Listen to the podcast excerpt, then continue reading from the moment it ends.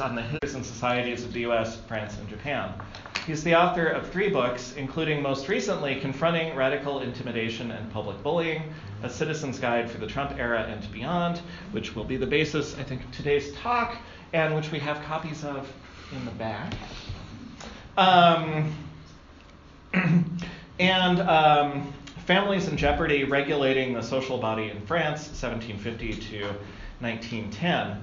Uh, Professor Reid is also co editor with Sharon Traweek of Doing Science and Culture and author of Globalizing Tobacco Control Anti Smoking Campaigns in California, France, and Japan. His latest writing has been on trauma, daily life, and the culture of intimidation and bullying in the United States and Europe. And his essays have appeared in Topia, Canadian Journal of Cultural Studies, Black Renaissance Noir, the French journal Esprit, Contemporary Sociology, and the anthology Science and Emotions After 1945 a transatlantic perspective from UChicago in 2014. He hosts a personal blog called Unsafe Thoughts on bullying, education, and the fluidity of politics in dangerous times. He is a member of the San Francisco chapter of Invisible. Professor Reid's Indivisible. Professor Reid's Professor Reid's talk today is entitled Confronting Political Intimidation and Public Bullying, Affect and Activism in the Trump Era and Beyond. So please join me in welcoming Professor Reid. Thank you.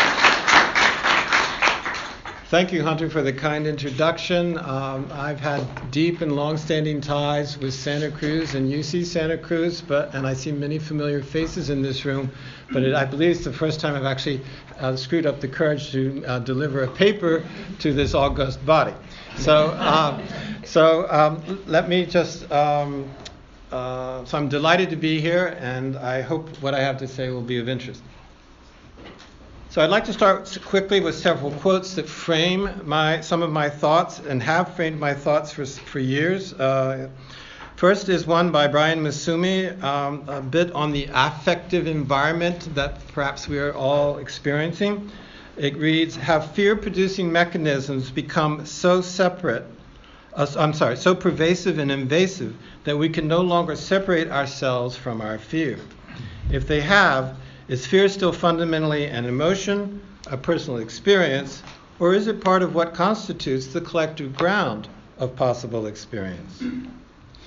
The second quote is from Michel Foucault, very short, and has something to do with the unsettled nature of politics and social struggle.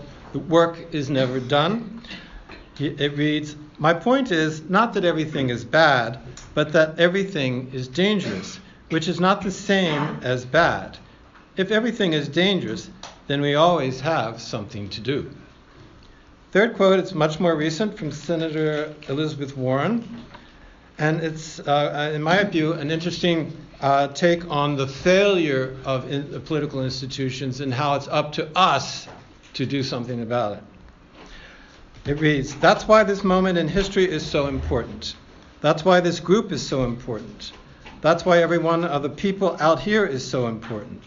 The real question uh, on the line today is can democracy survive this? Can democracy fight back? Our only chance now, really, it's us. That's what we are down to here. And these words were spoken at the Joyous Persistence event in San Francisco last June.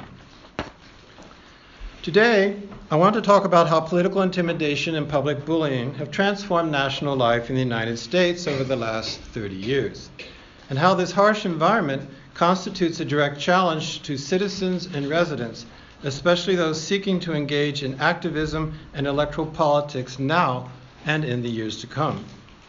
My book, published in September on this subject, was prompted by Donald Trump's ascent to the White House but its roots go back to essays I wrote at the close of the George W. Bush years and beginning of the Obama era in 2008 and 2009.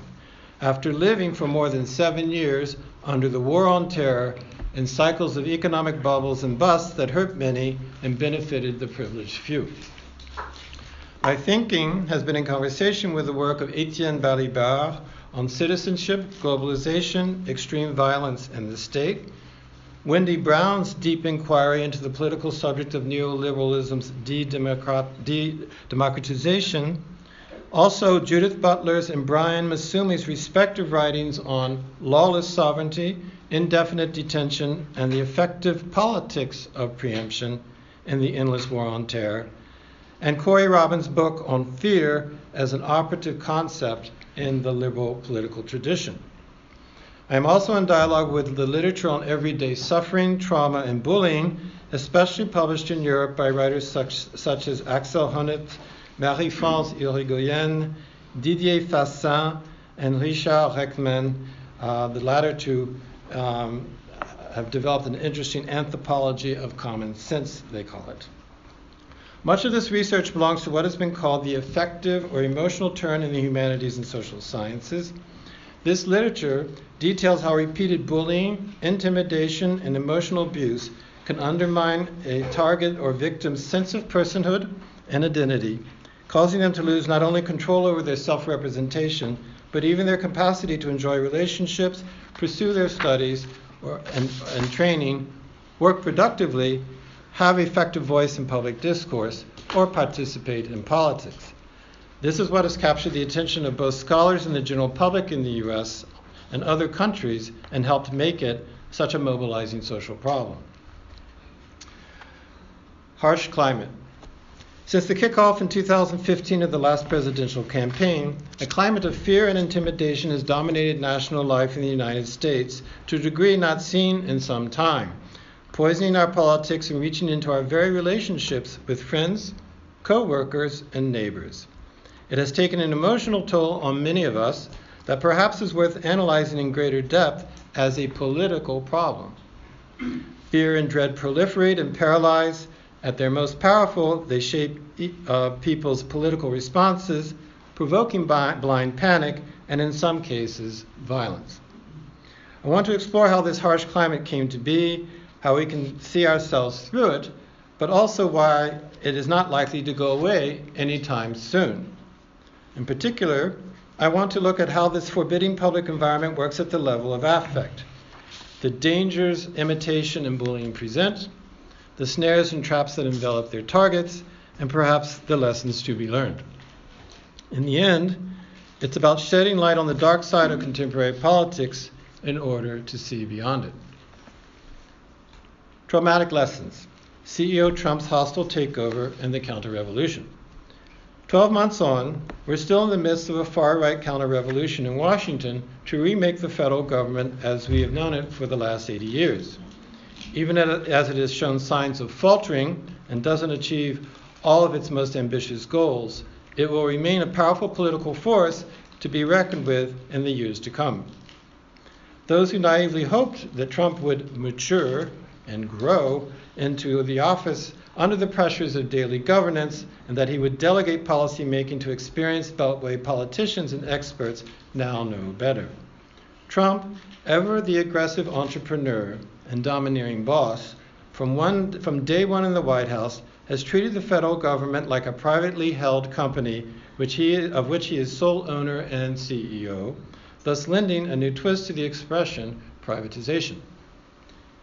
We are living the, literally, we are living the aftermath of a hostile takeover of the federal government by a corporate raider who is now bent on restructuring his latest acquisition. As many commentators have noted, among many things, the 2016 elections can be seen as the expression of voters' fears and grievances, stemming from the interplay of economic and non economic humiliations and indignities encountered in li- living daily life under a globalized market economy, including contending with stagnant household wages since the 1970s, and also, much less cited, a point to which I'll return, under 16 years of the war on terror. Moreover, the campaign involved unprecedented acts of intimidation committed by the eventual victor against his opponent, threatening her with incarceration if he was elected or with assassination by the Second Amendment people should she win. Just as crucially, it is important to remember that the presidential election took place in a public climate of uncontrolled violence, as the United States witnessed acts of domestic terrorism and mass shootings, brutal treatment by private security contractors of Native American protesters at Standing Rock, North Dakota, and a wave of video recordings of unprovoked police killings of African American men. Finally, it must be said, the primaries and general election constituted a traumatic lesson to forgetful Democratic politicians of the power of right wing intimidation and violence to affect the outcome of election campaigns. They were a reminder that threats and fear mongering are not occasional excesses of contemporary right wing politics and policies, but an integral part of them. So, in my view, it would be a mistake to ignore the violent forces and tactics that have carried Trump to the White House and to overpersonalize what are consequential political changes in our culture, as media outlets and politicians seem to be doing. Driven by commercial imperatives and short sighted politics, respectively, the mainstream media and many liberal and progressive politicians have focused overwhelmingly on Trump's dysfunctional personality his will for ignorance of policy, his shameless corruption, and possible collusion with foreign powers. However, to echo the French philosopher Jean Paul Sartre, Trump may be a violent narcissist, but not every violent narcissist can become Trump, the CEO folk hero, Republican nominee, and President of the United States. He has been borne along by and exploited in turn forces larger than himself that will outlast him once he has departed office. Main argument. I want to argue that Trump's successful candidacy represents the mainstreaming and legitimization of violent forces and political tactics that preceded his election and will endure even after he is gone and the Republicans lose their congressional majorities. He has unleashed frightening public dynamics that have been slowly building for some time and inflaming public life. At the core of this political history, I argue, is a wider U.S. public culture of intimidation and bullying. This culture emerged in its current form in the workplace, media, and the political arena when globalization first began and the economy underwent financialization as it fell under the sway of Wall Street and the banking sector in the 1980s. So it is not by chance that we have today an openly violent president who's also an abusive CEO, freewheeling entrepreneur, and internet troll. American businesses may be centers of innovation, but they are not leaders in promoting democratic values and respectful citizenship. Trump's powerful melding of racist and misogynistic content with his aggressive entrepreneurialism and abusive management style was the hallmark of his campaign. His unabashed pro business stance and belligerent sense of political entitlement, both domestically and internationally, are what connects Trumpism to the Republican Party. It is a peculiarly American free market version of populism that sets it off as a political move, movement from most contemporary right wing populisms in other countries. One possible exception being perhaps Berlusconi in Italy. Trump's populist genius, then, has, has been at once to personify all that unfettered capitalism promises and to lead a revolt against all its disappointments in the name of those very same promises. He is the bullying CEO and white entrepreneur as capitalist folk hero. All this is important information, important information, in my view, about the sources of contemporary political intimidation and public bullying. The conservative cult of individual success and fulfillment, wedded to aggressive entrepreneurship, unregulated markets, and small government, is alive and well. Combined with the promotion of the business firm as a model of political rule, it constitutes a political current that feeds Trump's violent white nationalism and much of the Republican agenda, and will nourish other right wing politicians and programs in the foreseeable future. Intimidation and fear mongering now amplified by the endless opportunities for cyberbullying afforded by social media, have become part of the very substance of the administration's politics. These are all very deeply compelling social and effective aspects of contemporary U.S. capitalist society that are driving our political life. In this, I depart from some progressive commentators who see U.S. conservatism as an ideologically bankrupt movement and thus a spent political force, with Trump's victory representing not only this movement's climax, but also its death throw. Rather, I want to argue that these currents have created a pervasive right wing culture of intimidation that, let me repeat, will persist beyond the current administration. It is no transient phenomenon. This culture of bullying and fear, moreover, has succeeded in linking effectively some of our most subjective individual experiences with those of collective life itself. We progressives and liberals, in my view, have been slow to integrate into our thinking and strategies this dark political information. Until we do, we will be taken by surprise again and again by the links to which the right wing regime in Washington and in state houses will go to achieve its goals, how, and how such political violence and bullying can create its own momentum, transforming an entire political party.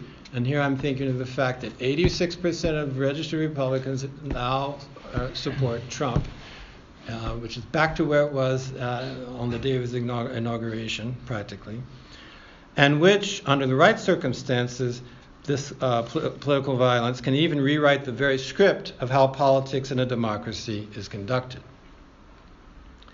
Taking political violence seriously. My talk today then proposes taking seriously political violence in the form of verbal and nonverbal intimidation and public bullying.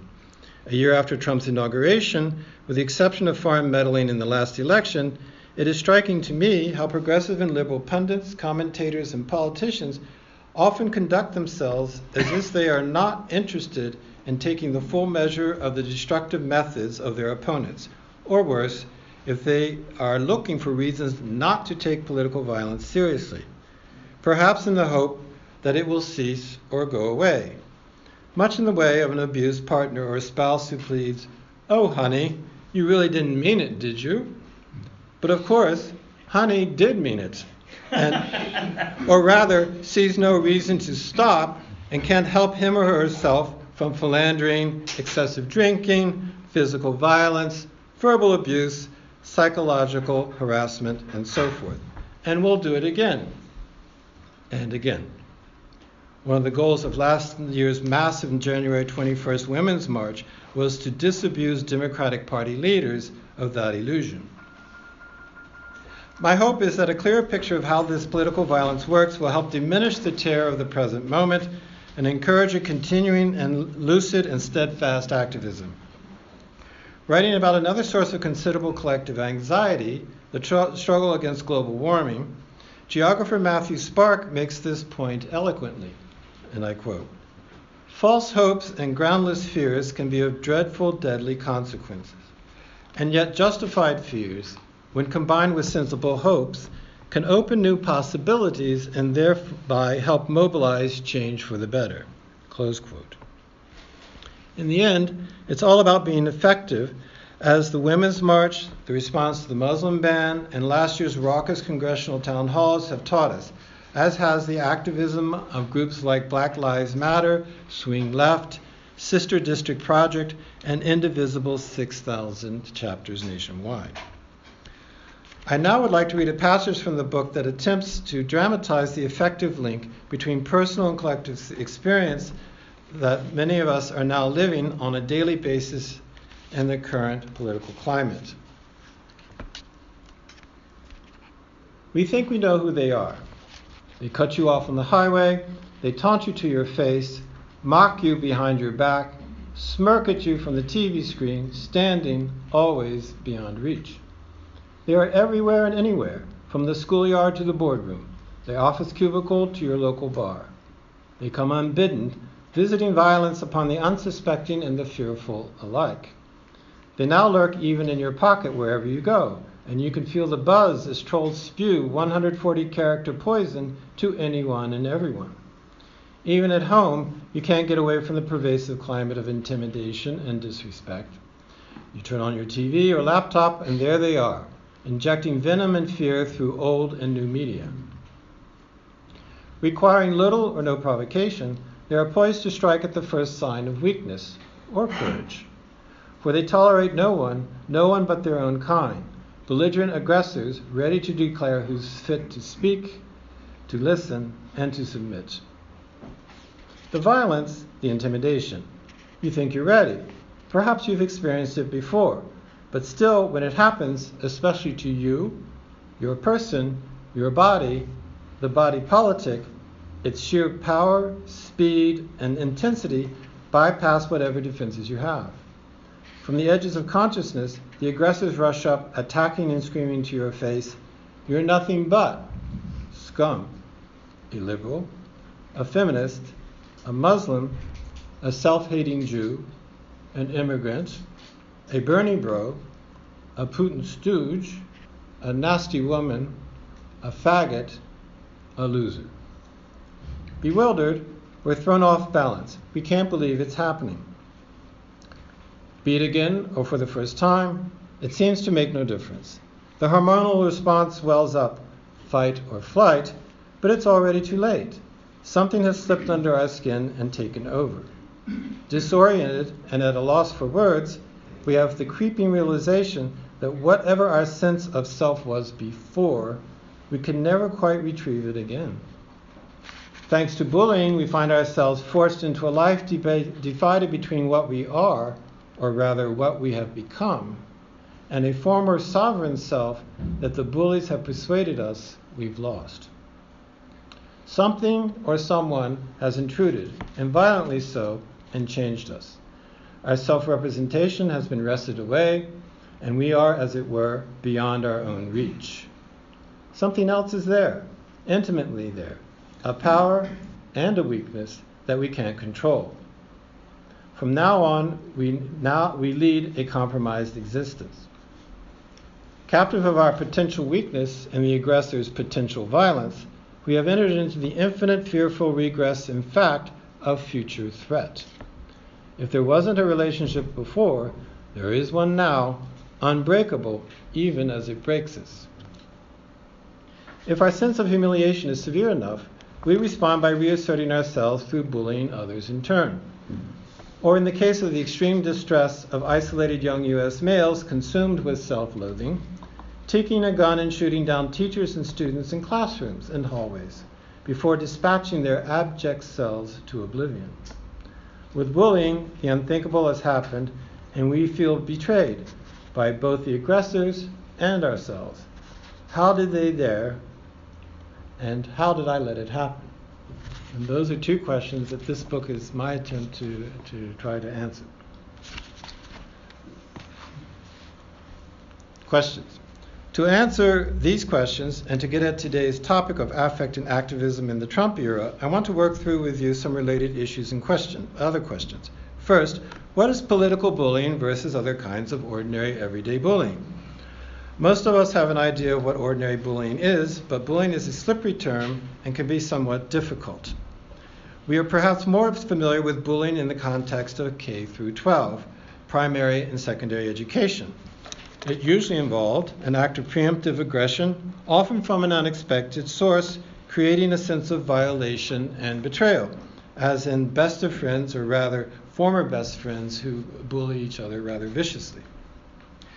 It often mocks the victim in terms of a stigmatized identity, nonconformity with social norms, taking remarks out of context, ostracization, guilt by association, and passive rumor mongering, as in the phrase, I hear that, or so I'm told. The goal is to paralyze, humiliate, and isolate the target. It often takes place out of earshot and sight of others, but if done in public, if it is witnessed and recorded, that adds a particular edge. In the realm of politics, of course, it is recorded and publicized by the media. And here, appearances are, are of course, everything.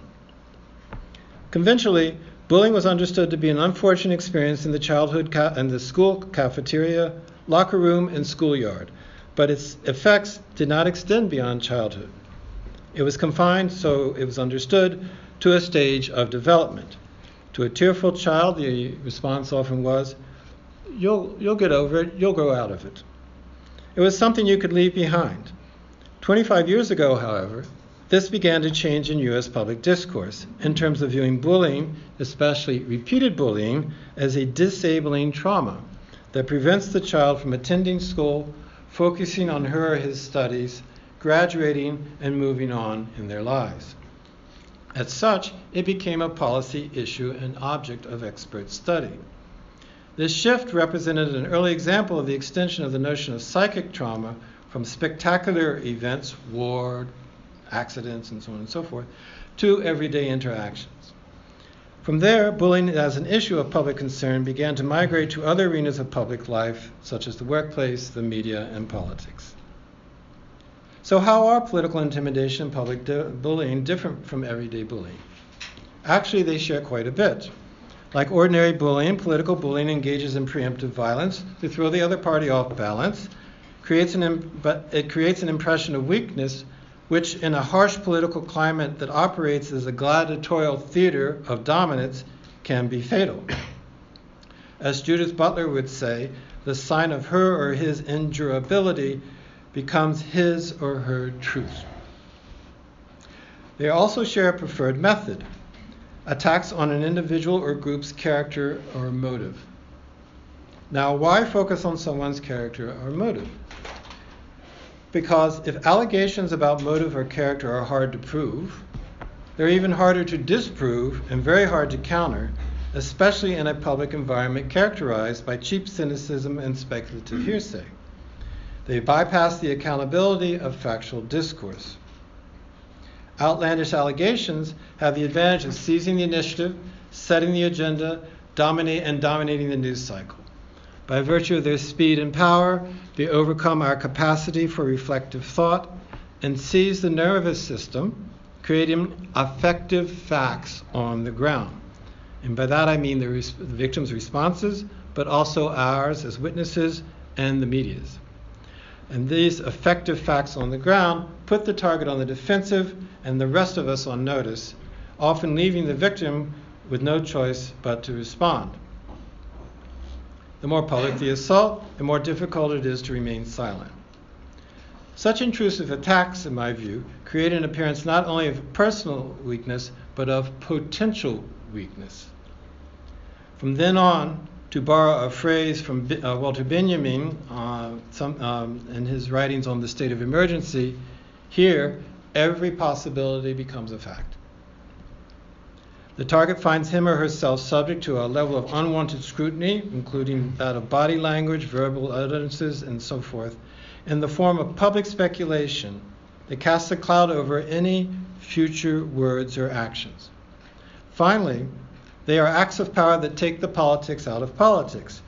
Whatever issues or policies a candidate may have, their stances, their ambitious, uh, ambitions for themselves, and so forth. And obscure not only the issues, but even questions of power, of power themselves in favor of endless speculation about a candidate's character and motive.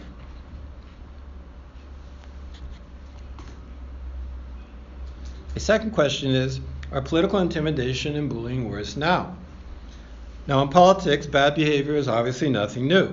It's a rough and tumble arena and is not about being polite. Far from it. What is new, in my view, are two things. First, the sheer virulence of political campaigns. One has to cast one's mind back only to only 30 years to the 1988 Willie Horton racist attack ad that helped destroy Michael Dukakis' presidential campaign and for those of you who don't know, it involved an, an ad um, featuring the case of a furloughed felon who, while out of prison, committed a rape or a murder. Or uh, also can uh, to think uh, as recently as 2002 and 2004, the smearing of the honor of decorated military veterans like John Kerry, Max Cleland, a triple amputee, no less, and John McCain. And this at a time in a time of war. I mean, this is you know quite quite extraordinary. Or more consequentially, uh, the 2000 presidential elections that witnessed the physical intimidation of Florida poll workers as they recounted ballots, those famous hanging chads, that was part of a nationally orchestrated effort that succeeded in putting George Bush in the White House. In White House. Already at that time, political intimidation and public bullying had begun to make significant inroads into our national life outside of the narrow confines of election cycles. One only has to think of the impe- impeachment of Bill Clinton in 1999 and the unprecedented shutdown of the federal government in 1995, four years earlier, by radical Republicans led by Newt Gingrich.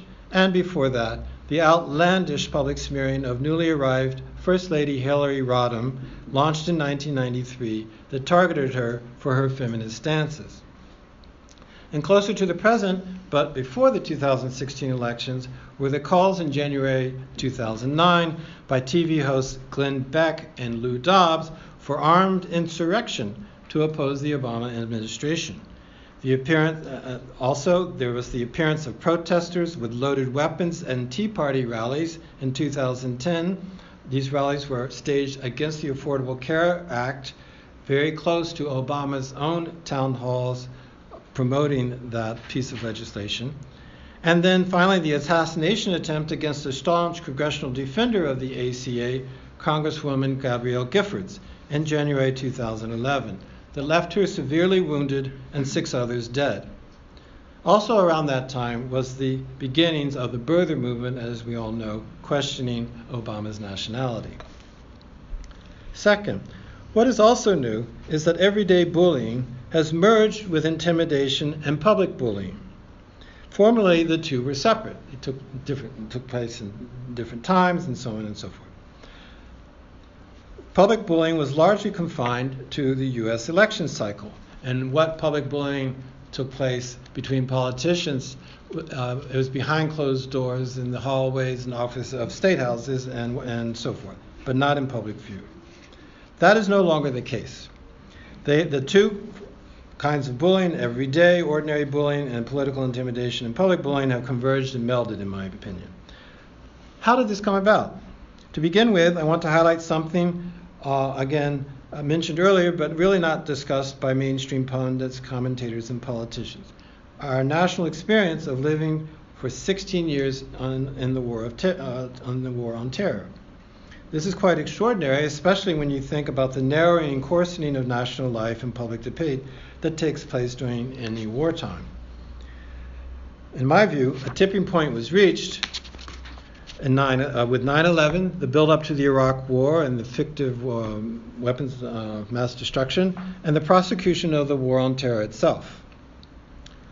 At that time, the U.S. launched violent experiments in extreme deregulation and privatization, and lawless sovereignty, both abroad and at home. At that time, domestically, authorities regularly engaged in fear mongering, those politically expedient bogus Code Orange alerts, if you remember based on outdated or, or even incorrect intelligence, and intimidation, such as questioning the loyalty and patriotism of those who insisted on the rule of law, constitutional protections, due process, and the Geneva Conventions. Thus began under George Bush the process of converting the traditional punctual activity of campaigning involving intimidation and bullying in election cycles into a veritable regime of counterfactual felt politics of everyday governing, which Trump and the Republican leadership have completed today, thanks in part to the direct access to citizens and residents afforded them by social media. So you have campaigning has now become governing, right? And along with it, those forms of political intimidation and public bullying. Political intimidation now happens every day, and is and is vastly ex- and its vastly expanded effective reach and power have exacted a real emotional toll on many. Also largely omitted in public discussion of the current harsh political climate is what I call the revolution in the limits of acceptable public speech and behavior that started in the 1980s in the wider culture, especially in the media and the workplace. Regarding the media, I will speak only briefly since it is more commonly a subject of discussion than the workplace. Now, in the 1970s and early 80s, a new tone and style of public discourse broke through over the airways. Part and parcel of the exploding culture wars and exploit, exploiting the fracturing of national media audiences afforded by the rise of cable TV, AM radio and cable TV talk shows arose, provoking and channeling audience pent up male rage against alternately people of color, liberals, feminists, leftists, queers, welfare recipients, and immigrants, smashing the last remnants of the respectful speech of the old broadcast media. The mainstreaming of public expressions of hate was well underway.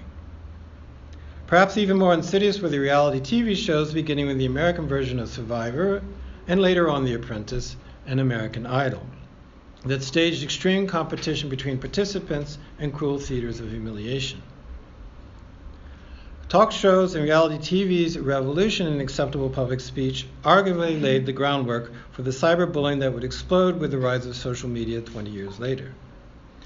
Parenthetically, I would like to add to this account one other point underscored by Keeanga Yamahtta Taylor in her book From Black Lives Matter to Black Liberation, namely that the resurgence of racist and other public expressions of demeaning political speech is also due to the decline of the social movements that transformed U.S. public discourses, discourse in the 1950s, 60s, and 70s. Until about two months ago, there has been little or no discussion of the U.S. workplace and its contribution to nourishing and legitimating disrespectful and demeaning public behavior. I am referring, of course, to the Me Too movement. In the 1980s, it was also ground zero. Uh, the workplace was also ground, was ground zero for the revolution in public speech and behavior.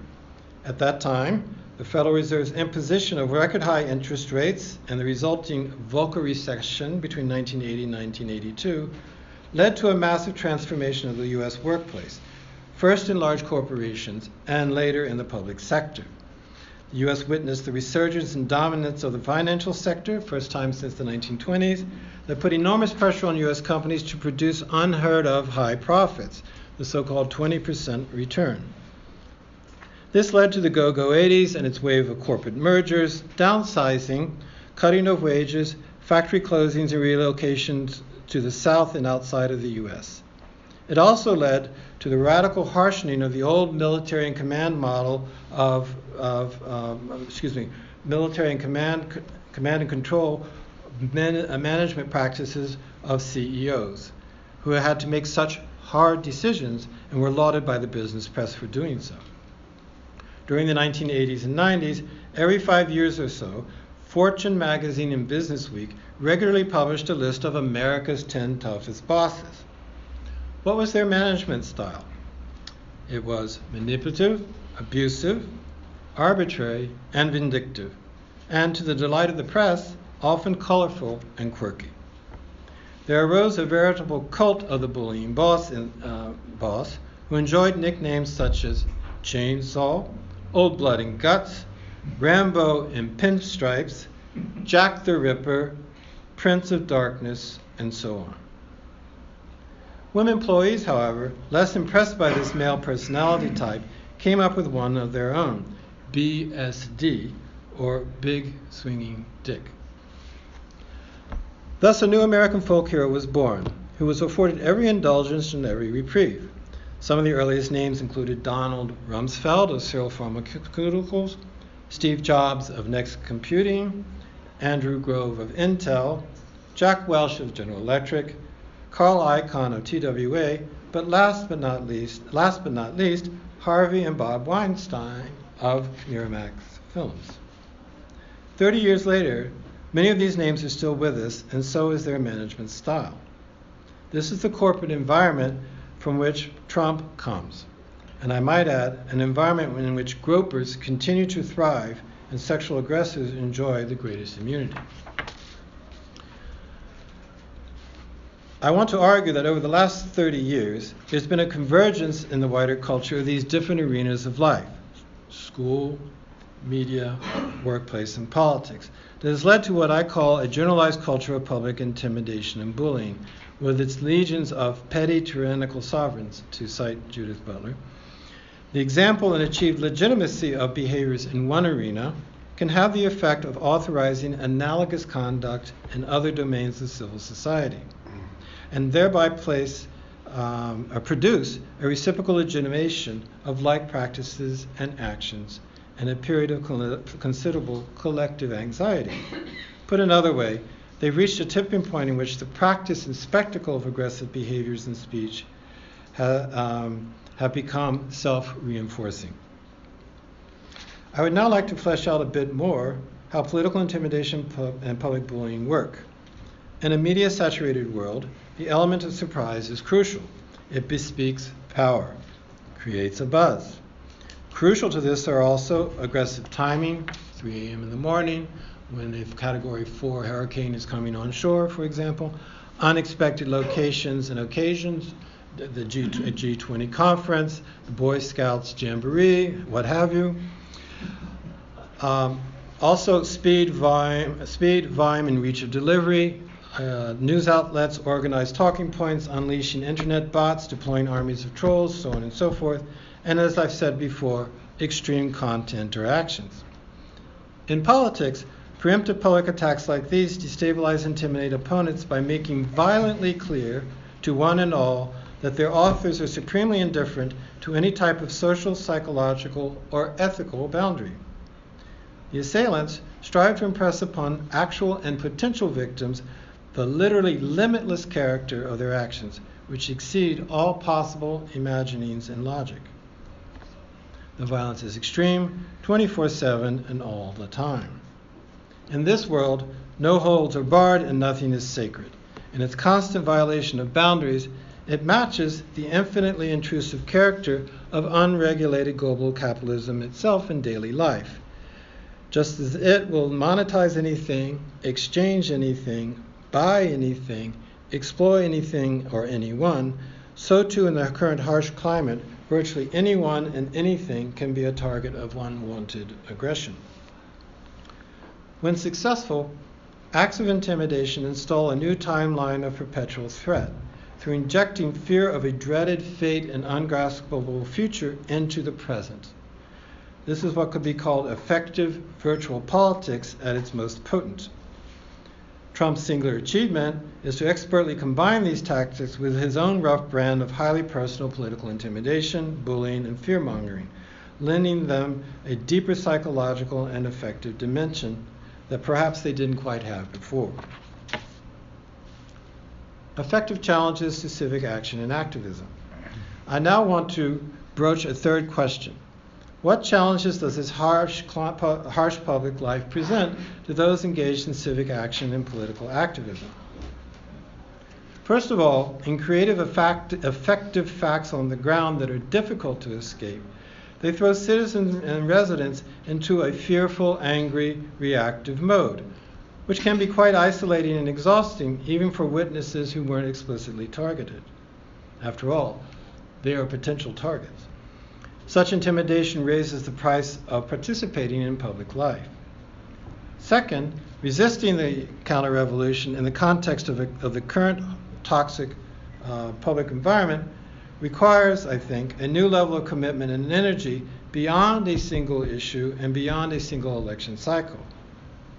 That is, we're in for the long haul. This is precisely what contemporary political intimidation is meant to foreclose that kind of commitment and level of energy.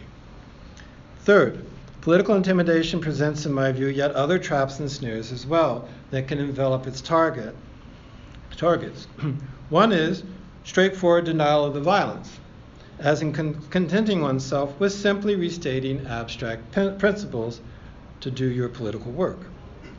Another is perhaps the search for simple solutions or silver bullets, such as, for example, impeachment, in the hope that it will not only get rid of a sitting president, but also put end to the larger culture of bullying and intimidation he embodies.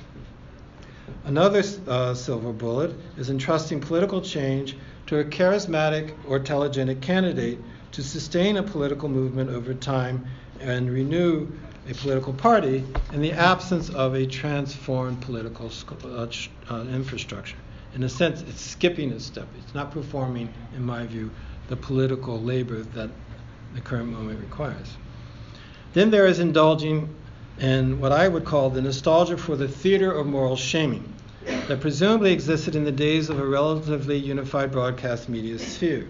And the, and the example that comes to mind is that of the old Army McCarthy hearings of 1954 when I was two years old. So I wasn't watching, but I saw the clips um, in my childhood, and and um, and uh, if you remember, Joe Welch was representing the army that, uh, that was under a lot of hostile scrutiny by Joe McCarthy and uh, Roy Cohn, his assistant, and uh, they were um, uh, casting aspersions on the political indiscretions of a young army, I guess, um, officer. And Joe Welch said over, in front of the TV cameras to McCarthy, Have you no sense of decency, sir, at long last? And I'm not a historian of that period, but that was considered the point in which McCarthy's um, uh, reputation began to decline and it began to defang him. Um, so, or finally, one other temptation is to rely on media frenzies to carry the political day and, uh, and to publicize and educate citizens in the substance of issues that they care about and will continue to care about after Trump has departed. Conclusion The effect of, har- of the harsh political climate is to drain our attention and energy. It is the active discouragement of citizens and residents, in my view, and amounts to a form of suppression of participatory democracy. Here, my last question is what can we do? In terms of activism in a toxic, affectively potent environment, it may, hemp- it may help simply to acknowledge that the political transformations I have outlined above require new forms of political organization that nourish and enable commitments of energy for long term struggle. It's more than just the defeat of a party or of a candidate, it's about uh, tr- transforming our political culture. This is no easy task, as there is something incommensurate between the sheer aggressiveness of the counter revolution in Washington and in state houses and what we as individuals often feel we can possibly do. The question is how to convert our anger and, yes, our fear into effective actions. Of course, there have already been many examples of this that I've cited. In my opinion, part of any answer lies in creating strategies and powers of anticipation learning to duck, as it were, and to stand tall at the same time. Crucial to this, in my view, is, is uh, not only mapping the minefields of intimidation, which I hope my book will contribute to, but also coming to terms with our own political vulnerabilities to different kinds of political violence, so as not to be taken by surprise again and again, as seems to be the case of one particular uh, one party in particular. This is something akin to earthquake preparedness, if you like. you know, helps to think ahead. You know. um, these, um, this is already happening with Indivisible.org, Swing Left, Swing District Project, Swing uh, Sister uh, uh, Sister District Project, and so forth. In my view, these groups stand somewhere between a social movement and traditional political organizations. They may, this may mean, in connection to larger national goals, local goals, uh, connecting local goals. This has the advantage of achieving perhaps quick wins that, moreover, build trust and solidarity. Here I'm following the example of the group Indivisible to which I belong. In many ways, it pursues traditional nuts and bolts politics that focuses on governing by pressuring politicians to preserve the legacy of the New Deal and Great Society. You think there's not much to do in liberal California, but in many respects, California politicians have never faced the level of political intimidation and public bullying in Washington quite like this before, or at least perhaps the current generation of politicians. And they are prone to default, in my view, back to hopeful bipartisanship, even from a severely weakened position. To counter this, the San Francisco chapter of Indivisible has developed a nimble politics of anticipation meeting weekly for two hours. We plan the next, next week's phone calls to politicians and the bi-weekly meetings with state directors of the of politicians' staff. It's quite interesting in all these relationships that have been developed with these staff members. It is a fast and detailed operation. We also meet regularly with state senators and assemblywomen and men and San Francisco supervisors. And last but not least, we participate in public demonstrations. So why the, stre- why the stress? Why, why stress the importance of local politics? Here we are perhaps following some of Bernie Sanders' script. In my view, Sanders' original insight is that involvement in politics at the local level and repopulating minor offices with progressives brings street and party politics together, closer together. It is a crucial way to build a new political infrastructure independent of national party politics and to maintain street mobilization over the long haul. Our attention span is short, but this is a long term project. Unstated by Sanders or by my local indivisible chapter is the fact that this approach in particular has the advantage of freeing the political process from the militaristic and nationalist agendas and free market dogmas that, do- that dominate national debates operate as major sources of political intimidation and block progressive policies at the federal level. It also frees activism from the hopeful obsession with presidential elections that make political achievement depend on a single electoral outcome or candidate, but they are always are quite uh, consequential, of course. In the way of anticipatory, anticipatory agile politics, there's, of course, the example of Black Lives Matter that is closer to a social movement and more street oriented. You all may recall that last summer the NRA released a very violent video, I think it was in August, uh, claiming that Jews and blacks were fomenting violence, and the only proper response to that was to basically to be violent in return. What Black Lives Matter did was instead of letting this uh, uh, video go virally and through the capillaries of the internet, they came back with a, with a video within 24 hours, within the, at least within the news cycle. They, and, and that's that kind of rapid response that this sort of situation often requ- requires. But there will be no successful party politics without the direct pressure of street politics, and no successful street politics, in my view, without some form of political representation and devotion to the nuts and bolts of governing. And both are necessary to undo the public, current public climate of fear and intimidation and preserve our social and economic protections. The two go together, but of course never easily. The real renewal of national life will be among citizens and uh, residents ourselves.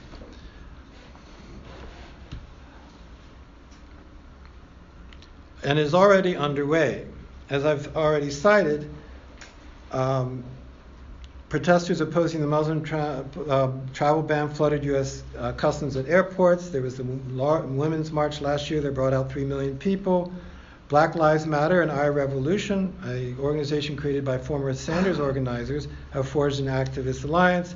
And Swing Left and the 6,000 local chapters of Indivisible have, uh, are actively pressuring politicians to resist Trump's political intimidation and acts of government. The unexpected victories in Virginia and also gave us the unexpected victories in Virginia last November, which gave Republican congressional representatives pause. For once, in these examples, our side, breaking free of the endless intimidation, took the initiative and enjoyed the intimidating element of surprise. And in so doing, we created our own affective facts on the ground. Thank you.